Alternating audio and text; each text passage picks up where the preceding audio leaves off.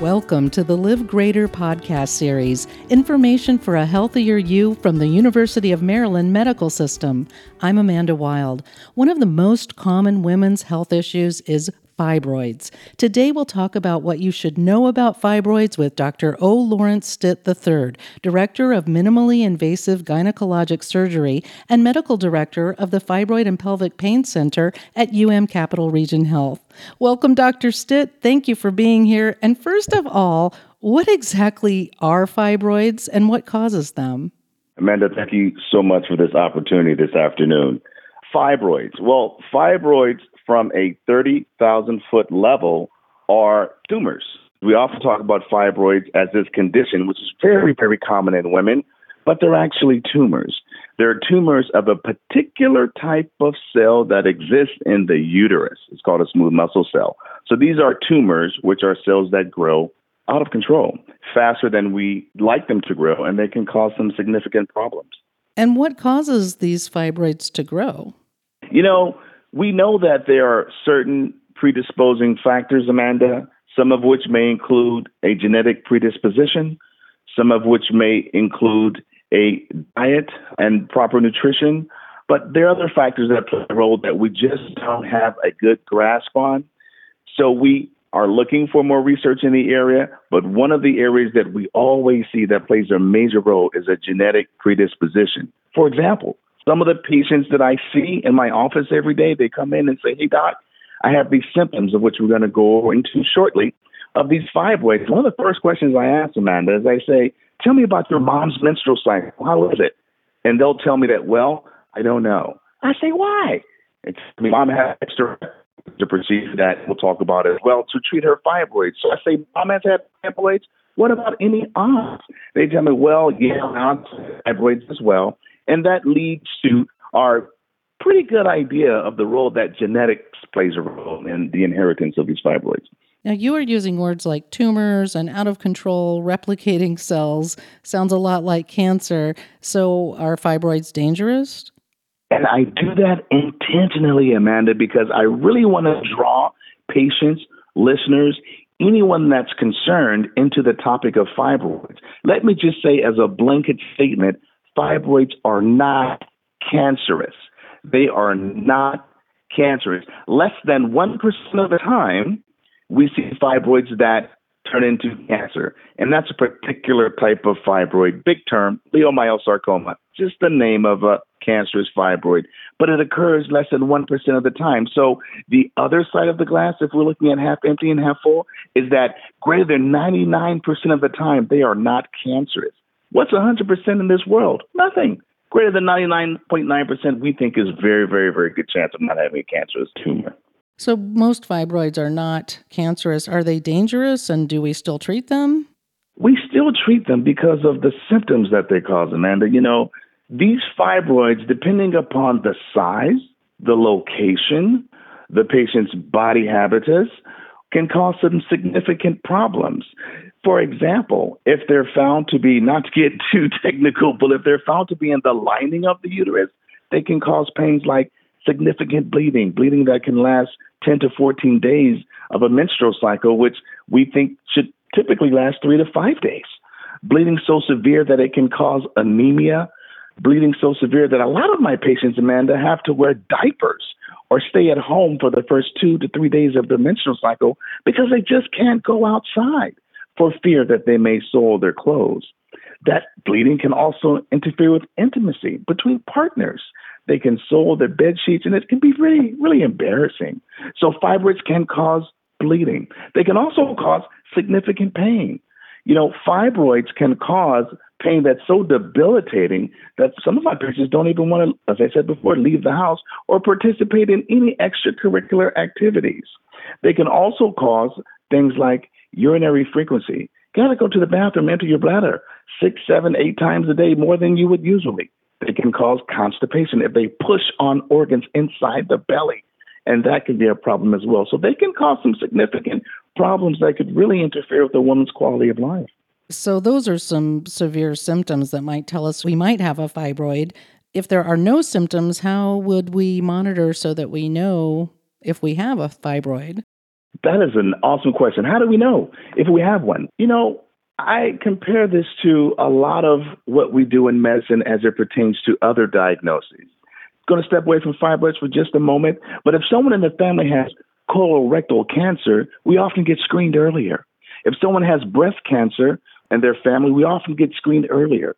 What we're proposing is that when we sit down with women at our gynecological visits, our annual exams, our well woman visits, let's ask the question Has anyone had fibroids in your family? And if that answer is yes, that's an opportunity to screen. Even if the patient has not had any symptoms whatsoever, that does not mean that a fibroid is not brewing, ready to cause a problem. So, when do you know to go in? Well, you let your provider know your family's history, and then we start doing screening. Can you get fibroids at any stage of life, or are they most common at a certain age? That's a good question. When do fibroids really show up? Well, we know they show up in premenopausal women, women that are of reproductive age. And that usually is between the area, this is somewhere around puberty, all the way up to 47 to 52 years old. They can show up. In most cases, we don't see fibroids in teens. They do take some time to grow large enough to cause symptoms or to be seen. It's typically between the age of 25 to 27 up to 45 is when we see the group of women who have the most significant symptoms associated with fibroids. Well, that's sort of childbearing age. So, does pregnancy affect fibroids, or do fibroids affect pregnancy? It does both, Amanda, believe it or not. So, pregnancy affects fibroids, and fibroids affect pregnancy. Let's start with what fibroids do to pregnancy. You know, pregnancy can cause problems with maintaining the space that the baby needs to grow for that 40 weeks a woman is supposed to be pregnant.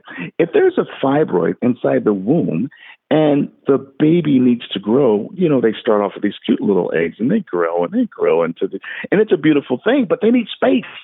And if they don't have the space to grow, what can often happen, Amanda, is that they tend to deliver early. Moms go into labor at 22, 23, 24 weeks. And that's a significant problem with a lot of complications.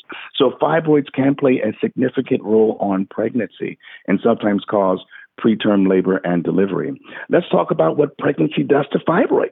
You know, I've been doing this for a while. I don't practice obstetrics anymore. I focus on treating fibroids. But when I was a practicing obstetrician, I did it for about 15 years. And what I saw is that probably a third of the time, pregnancy can cause fibroids to shrink. Another third, they remain the same size. And then the last third, they become larger. So there's a variety of factors that play a role as it pertains to fibroid, but fibroids in pregnancy. But one key we do know is that fibroids use the blood supply to grow from. The baby needs the blood supply to grow from. So in most cases, what happens is by nature, fibroids remain the same size or shrink, and the pregnancy continues. Plus, it's so large it causes preterm delivery. So you monitor these fibroids throughout the pregnancy?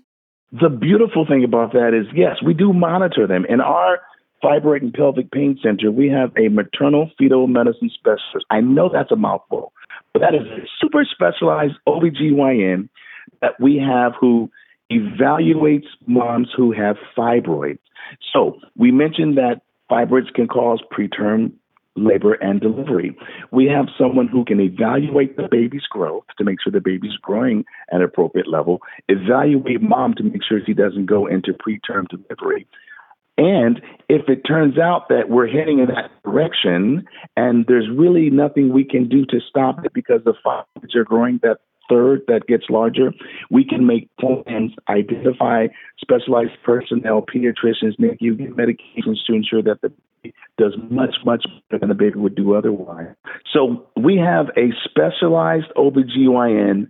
Title is called Maternal Fetal Medicine Specialist. And this is someone who has an expertise in evaluating babies inside the womb. And what our doctor does is for women who have fibroids, they evaluate the growth of the baby to ensure that the baby is growing at an appropriate rate. And they also take a look at certain factors that may put mom at risk for delivering her baby early. If we find that these factors are present and the fibroid is growing and there's nothing we can do, we now have the opportunity to plan for an early delivery, potentially give mom medication that can help the baby survive once the baby delivers. So, having a comprehensive approach to treating pregnant moms with fibroids, I think, is key. So, you are the director of minimally invasive gynecologic surgery at Capital Region Health. I'm very intrigued by the minimally invasive part. How are fibroids treated and what minimally invasive procedures can be done? I'm glad you asked, Amanda. So, you know, Fibroids have been around since the 1800s, and surgeries have been done to treat fibroids and have been successful in removing these tumors that I called early on in our discussion from a woman. However, sometimes these surgeries can be pretty tough to go through. Amanda, typically, up until recently, we saw moms having hysterectomies, which are surgeries that remove not only the tumors, but the entire uterus and womb, preventing pregnancy, being done, and mothers having or women having to re- stay in the hospital for three days with recoveries of four to six weeks.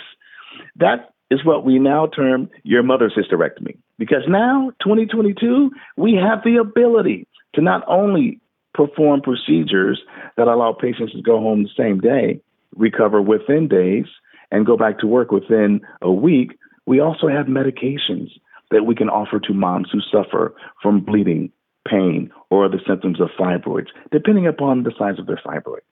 So, your question minimally invasive surgery, what techniques are available? We have some techniques where we can go in, remove the fibroids, treat the fibroids, Amanda, without any incisions at all. Moms typically go home an hour after the surgery, and some moms go to work the next day, depending upon the fibroids. So, smaller fibroids we can treat that way. Next, we have procedures where we use heat, radio frequency energy. This is the cutting edge stuff. This is what is really, really, really nice. We use radio frequency energy right at the fibroid. We destroy the tissue, we destroy the tumor, the body reabsorbs a lot of that tissue, and the symptoms go away while we're doing the surgery. We can actually see the fibroid shrink. So, this is another minimally invasive technique. These patients also go home an hour after surgery and recover within three to five days. One of the newer techniques we're offering moms who want to maintain their fertility. I have a young mom, she's a millennial, she doesn't have a lot of time to take off from work. She wants to have children, but she has these fibroids. We have the Da Vinci robotic surgery system that I use to go in with small incisions using our Da Vinci robot to remove the fibroid tumors, rebuild the uterus, and allow the mom to go home, guess what? Same day with a recovery of about seven to 10 days. Now, not all fibroids, Amanda, can we treat in this method. Some fibroids are really large, and we need to perform different procedures by all means, I do not mean to say that all fibroids can be treated this way. I specialize in minimally invasive surgery. However, some patients require an incision on the abdomen, and we perform those as well. But fewer and fewer people need that. So you really have a whole range of choices now with amazing 21st century technology. We do. We pride ourselves, as I said before, in having a comprehensive approach. So, our Fibroid Center not only offers my expertise in minimally invasive surgery, using medical therapy to treat some of these fibroids, having a OBGYN who's skilled and trained in taking care of patients who have fibroids. We also work with a nutritionist, Amanda, and we know that overall body mass index, weight, your overall body weight plays a role in the growth and the development of fibroids. Those folks who have a larger BMI, and we all know our BMI, you go your annual exam, your doctor says, hey, this is your BMI, this is your weight. You either got to go on a diet or you're doing well, you keep doing what you're doing. But we know that that weight plays a role. Patients who are heavier, who are obese, tend to have larger fibroids. So when we found that information out, we decided to sit down with a nutritionist and have her sit at our very first consultation with our patients and identify certain risk factors. So, in some cases, women can avoid surgery completely if they change their diet and maybe start a medication. or just change their diet. So there are a lot of options available that are non invasive and minimally invasive that we can now offer women to improve their quality of life. That's a really great holistic treatment approach.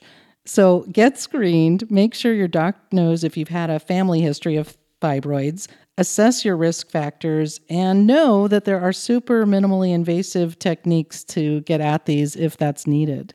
That's right. That's right. We hope that women get the opportunity to get this information. You know, Amanda, I used to do a lot of surgery not long ago, but I find myself educating now more and more.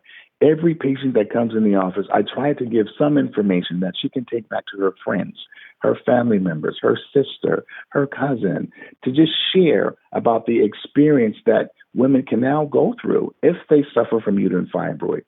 We currently see patients who were diagnosed three years prior and suffering for fibroids for three years before they come to the office because of the fear of the hysterectomy. So we can get that information out to patients and let them know that you no longer have to have your quote mother's hysterectomy unquote. I think it would be beneficial for all. And that is the reason for podcasts. Spread the word. I love it. I love it. This is great. Dr. Stitt, thank you for these helpful insights, great information. This will help all of us recognize the signs and symptoms and treatments and overall stay healthy. Well, Amanda, I appreciate the opportunity to share my experience with the listeners, and I look forward to future podcasts. Please feel free to contact me at any time. Find more shows just like this one at umms.org slash podcast. Thank you for listening to Live Greater, a health and wellness podcast brought to you by the University of Maryland Medical System. We look forward to you joining us again.